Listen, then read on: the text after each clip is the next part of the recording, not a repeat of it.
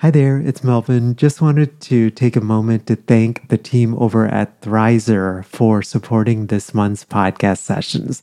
Thrizer is a payment platform that you have to check out if you are a private paid therapist and accepting out of network benefits. It basically helps clients save on therapy up front. Thrizer can help verify a client's out of network benefit ahead of the first session so that they get transparency up front on what their out of pocket costs will be. I'll tell you more about Thrizer here in the middle of our session, but if you go to sellingthecouch.com forward slash Thrizer, uh, you actually and then enter the code STC upon sign up, you get your first $2,500 in fees waived. Again, that's over at sellingthecouch.com forward slash Thrizer and be sure to enter the promo code STC. So we'll jump right into today's podcast session.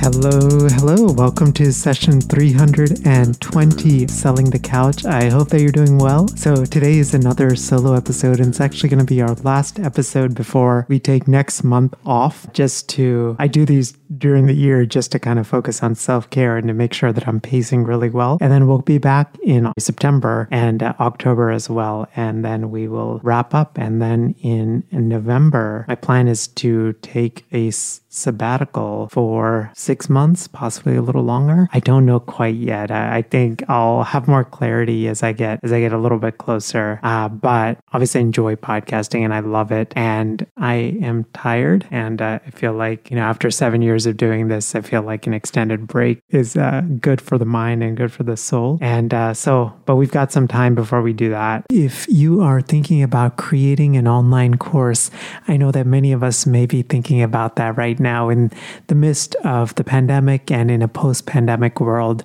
whether it's just to diversify our income uh, beyond therapy work or uh, just to feel like we have a bigger message to share and we want to be able to share that in a different way. Uh, beyond just our geographic area. If all of that sounds awesome and you've been thinking about creating an online course, I uh, just wanted to invite you to download the free A to Z online course guide. Uh, I launched my first online course back in 2015 to a $297 first sale. And through a lot of just hard work and uh, a lot of trust in colleagues to purchase the course, we've now had over 275 of our colleagues purchase the Healthcasters podcasting course. And I've learned a ton about what it takes to launch, grow, and scale a podcasting course and a course in uh, in general. And uh, that guide just has a lot of helpful information to help you get started. We're also launching something called Online Course School. This is a live cohort experience, so meaning that this isn't like a digital course on courses, although eventually it will have that. But this is more of a live experience where we therapists can gather over the course of six to eight weeks. And what I will do is I will teach you everything that I know about how to launch and grow a successful online course. We'll start with your idea and how to validate your online course. We'll then work through what your lessons and modules and all of those different things will look like. We'll actually take time and and actually do exercises to get those down. We'll come up with your course title and your subtitle uh, in a way that your students are excited to want to purchase that course. And then we'll talk about actually how to record and market your course as well. And you'll be joined with others in community, and you'll have an accountability buddy and a bunch of really awesome stuff.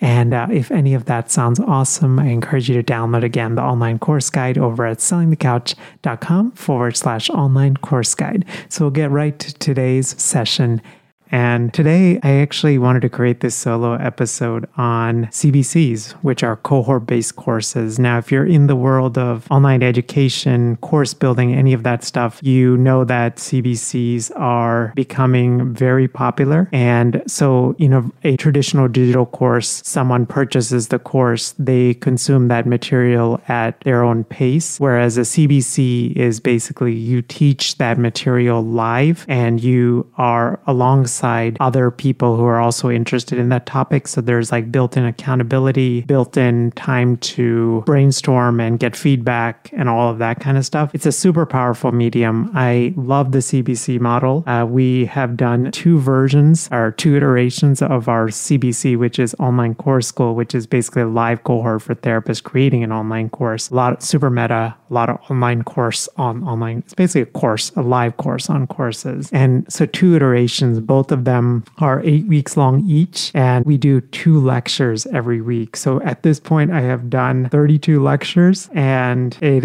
I've learned a ton of stuff, made a ton of mistakes. And with this solo episode, what I simply want to do is share as much as I can without overwhelming you. And so what I thought is, you know, just so that we can kind of stay on focus, I wanted to share five lessons that I've learned after these two CBC launches. So the lesson number one is it truly gets easier the second time around. The first time I launched the CBC was last fall, so fall of 2021. I also made the mistake of going through an accelerator program while doing the CBC, which in hindsight was not a good idea. Sometimes I can be overambitious and think that I can take on more than I can. I survived, but barely. And so definitely don't recommend doing multiple things if you are in the process of launching and creating a CBC. But that first time, I'm not going to lie to you, it is a bear the first time you create a CBC. There's just a lot of stuff to do. So just some of the stuff that knew about, but some of which I didn't know. So for example, you have to create slides for all of your lectures. That takes its own time. Initially, I was thinking I'll create the slides in Keynote. What we actually found helpful is creating the slides on Google Slides because one, it allows you to share those slides if you ever need it. The second thing also is is you, you know, maybe uh, down the line you have a director of operations or a virtual assistant or somebody helping you tweak slides or maybe even like a co-presenter. And it's just a lot easier to sli- share your Google slide deck as opposed to like having it on Keynote or PowerPoint or something like that. And so that's just like one thing. So you have to create slides. You're likely going to have to create all of the like exercises and little stuff that you're going to do with your cohort, like whatever you're teaching, right? You're definitely going to want to do interactive exercises, but to plan those exercises out to make them fun and interesting while keeping to, you know, like our each of our our workshops were an hour and 45 minutes. And so trying to make sure that picking a an exercise, making sure it stays within the time, uh, all of those things were like it was hard and extremely stressful. And honestly, the only thing that like I was just focused on was like, Mel, just do this the first time around because like every other time will make it a lot easier. And I think that has been absolutely true. So the first time I felt like I was so worried about was I teaching clearly, was I teaching effectively, all of those kind of things. The second time around, I was definitely worried about that, but I can also, because I was familiar with the lecture already. Now, on this current one, we ended up making tweaks uh, as well, which I learned that's a normal thing as well. Every CBC creator makes tweaks. Some sometimes during the cohort, sometimes after the cohort. And that's really normal, but you do less of those tweaks the second time around. And so the second time, I was just able to focus on being a good teacher and letting my personality shine more as opposed to, you know, just focus strictly on the teaching. The second thing that I wanted to sort of mention or, or tip that I learned is there are tweaks that you may have to make in real time. So an example of this is, you know, there was just, you know, we did this one entire lecture on like a studio set up. And I wanted to basically have my goal was to have our colleagues get comfortable in front of the video, right? And so there was just a couple of different ways, right? So I was like, okay, maybe I could have them record an entire course lesson, right? Now that's a good idea, but but the reason I kind of uh, I felt like there was like going to be too much prep involved, and so I was like, okay, I, I don't know if I can do all of that in an hour and forty five minutes, right? Then you know I was like, okay, maybe I'll just teach them how to like sh- do a proper set setup of the video and and some of the stuff to be aware of, right? But then what would they do? Like, would they go and set it up during the workshop, which seems like a good idea, but then it, I could see it also like taking up a lot of time. And so what we actually did is we uh, had all of the students create the sales page video for their website, so for their course sales page. And what I, you know, we did all of these different exercises, but then what I realized is I just couldn't fit in like how to set up like a proper studio and some of the stuff to be aware aware of when it comes to setting up your mic and setting up your camera and, you know, lighting and all of these different things. So what I ended up doing is like creating just some Loom videos to supplement the materials and sharing that with the students after the workshop was done. So, and I think it's just the nature of it, right? Like there's some, this was actually something that we did between the first and the second one. The first one, I felt like I had to teach all of it live, whereas the second one, we did kind of a hybrid. So there was some stuff that was a little bit more asynchronous, i.e., they could watch it before or after the, the lecture, like it wasn't done in live time. And we incorporated live elements into it. I felt like that, I think it makes a lot of sense, the first version to do straight live. The second version, I think, makes sense to do like asynchronous, or if you want, you can do it from the first version on. Just realize you can always incorporate like async kind of material into the, the actual presentation. The third thing is uh, guest workshops are very high leverage. So we didn't do any guest workshops in the uh, first version of Online Course School in the fall. And then in the spring, this past spring, I was like, you know, in planning about it. So, you know, I had started planning three months before. And I was like, you know, it'd be really interesting to do like guests, like have guests come in. And so what we said is you'll have one of our previous alumni come in and share their experiences on something uh, that they did. So, i.e., like we had one of our colleagues, Heather McKinsey, who was actually a previous guest on this podcast. Heather came in and uh, had a super successful course launch, and she basically shared the lessons that she learned in in having this launch, which I forgot the exact numbers, but something around five thousand dollar initial launch, and uh, it was just so valuable to students because one, they felt like, hey, if Heather can do this, like Heather was here in my seat just a couple of months ago, and I can do it as well. And beyond that, I think like there's just something really powerful when it's not just you teaching, when you can bring in other people and students just consume and understand information a little bit differently. The second workshop we had was uh, so we did an entire workshop on webinars and marketing your course via webinars. And I feel like I'm good at webinars. I'm not like amazing as a teacher. Like I feel like teaching and being able to talk about things concisely and entertaining ways not something I think that that comes easy to me. And so I'm getting like better at it. So I had my uh, mentor friend uh, Cam Hauser, who's a professor of entrepreneurship at UT Austin's business school, and uh, he also teaches video to startups and how to stand out on video. So Cam just came in and did like a one-hour lecture on uh, how to stand out on video, and specifically like if you are doing like live kind of gatherings, right? This is something we teach in online course school, which is you should do like a live run of your course before you turn it digital, so you can get as much information and so you know what materials need to be added, what need to be taken out, all that kind of stuff. And uh, Cam just came in and shared a whole bunch of tips that honestly, like I had no idea about. Like, for example, if you're doing a live lecture, right? Doing, you know, what do you do if you're in a Zoom room and there are some folks that always have their camera off? How do you make this more interactive, right? So you're not talking to a bunch of like, you know, just people's like pictures or like no pictures at all, right? And Cam shared this really interesting exercise where you could start out just by asking like a simple question, right? Like it's going to be dumb, but you know,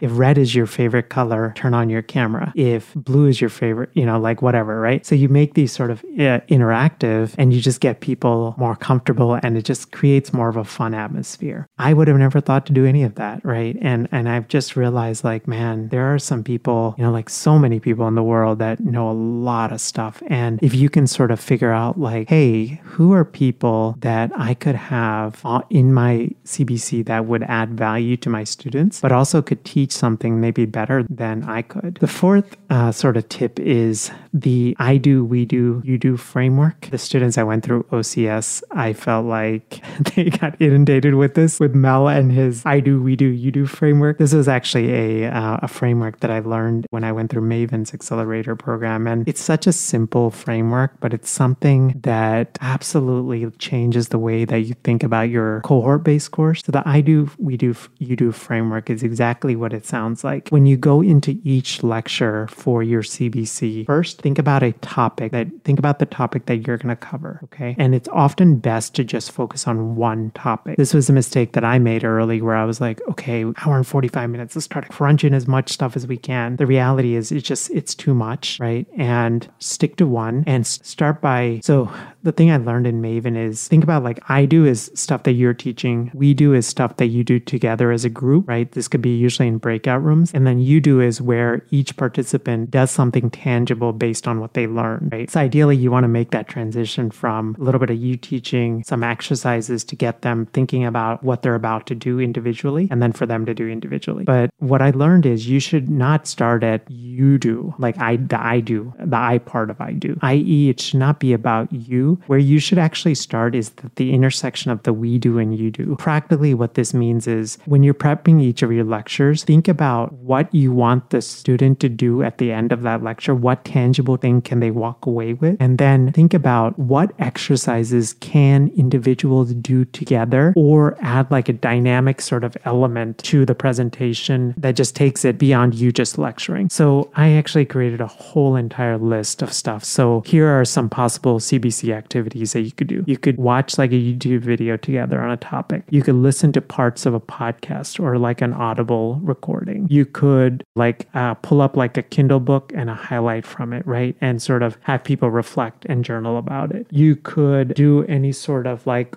one on one chat. So you could have one of your students like kind of be on the hot seat and they ask a question related to that topic and you kind of brainstorm together as a group like what they would do, right? You could have a breakout group. You could do what's called a popcorn, right? So, i.e., you, you know, like you ask a simple question and then it's like popcorn when we were like in elementary school, right? Like popcorn Mel, and that person then shares and they popcorn to someone else, right? You could do what's called a chat storm or a chat waterfall. Basically, you ask a question and then you have all of the members like share in chat what they would do. And it that particularly like taps into folks that may not want to like speak on camera. You could also do like a case study, right? Like you could take um, a situation, what they're about to do, and present it from like, okay, this is the third person, and here's what they're going through. In this situation, what would you do? So you could have them, you could have it all in one room. You could have them go into breakout rooms, do the case study together. You could do some sort of Q and A. You could do journaling. You could do scripts or templates. It's a whole bunch of stuff. So, but I hope it just gives you some different ideas of what activities that you can do at that intersection of the we do, you do, uh, particularly at the we do. And then what you really want to do is go back in and fill in any of the gaps with the I do knowledge. Uh, what you'll find is the, one of the most powerful things, and, and I know that all of us have had this experience in grad school or in, in any of our trainings, right? We've listened to like lectures that are super cut and dry. And, you know, we we're like trying to listen, trying to engage, but then, you know, you ask like maybe three weeks later and you're like, I don't remember what I exactly like. I thought it was interesting at the moment, but I don't remember all of it. We've also been in grad school classes where the teacher was super dynamic, where you did like little exercises, right? And you're like, and you remember those, right? I like, for example, in grad school, I remember when, you know, we were doing like counsel, we was like a counseling theories class, right? And I remember that we like broke out into groups and like mocked what sort of uh,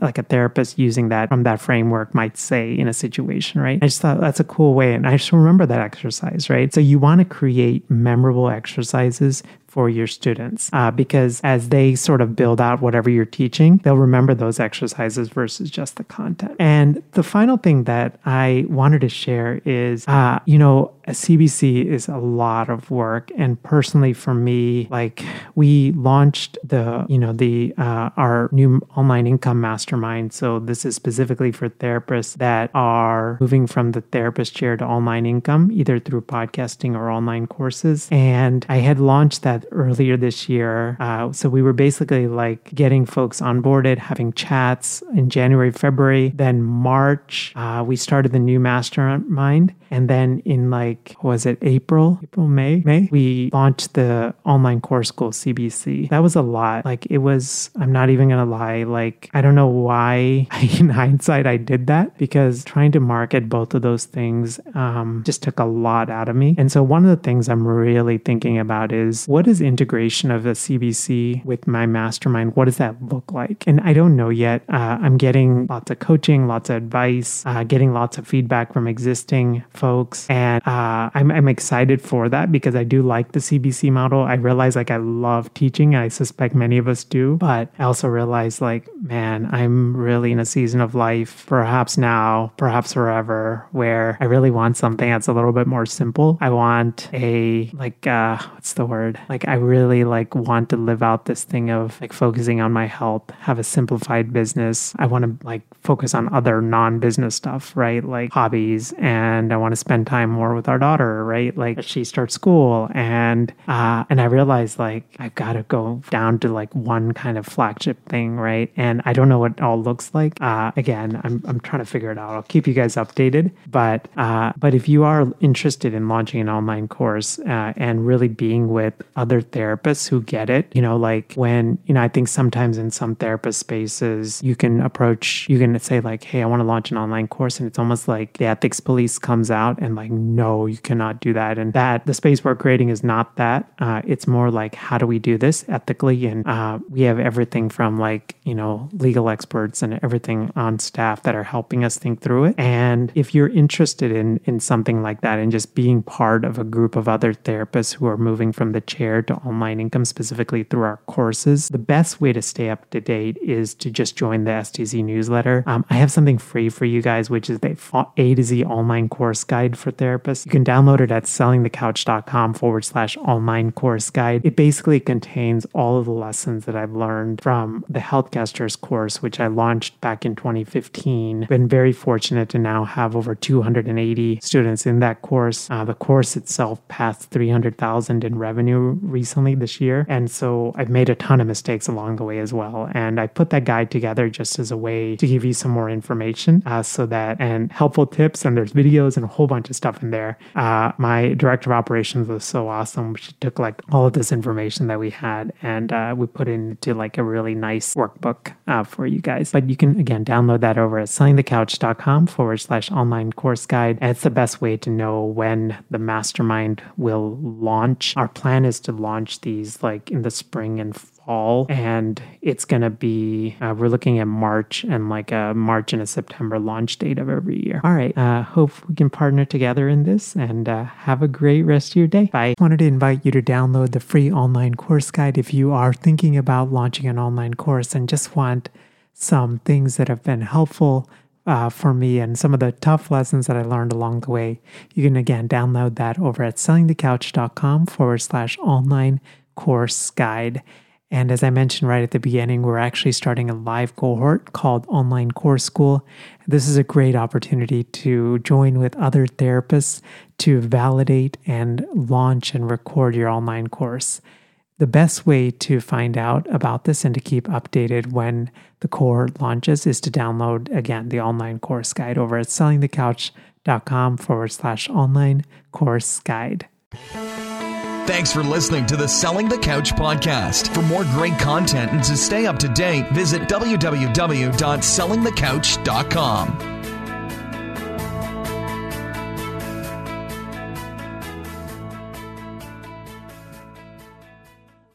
So, if you've been listening to the STC podcast for a while, or you've been listening to podcasts and you've had this thought of, Mel, I would love to launch my own podcast in order to grow my business, just wanted to encourage you to check out our free podcasting workshop, which is over at sellingthecouch.com forward slash podcasting workshop. You can basically sign up at a day and a time that works for you. It's 90 minutes. And when I do these workshops or when I record them, I truly believe in the quality teaching, so it's going to be well worth your time. We're going to go through gear recommendations and how to launch strategically and how to think about monetizing your podcast and how to line up your podcast with your existing offers and how to do it strategically and authentically uh, and not salesy and slimy. Um, and all of those things. So again, the link is over at sellingthecouch.com forward slash podcasting workshop.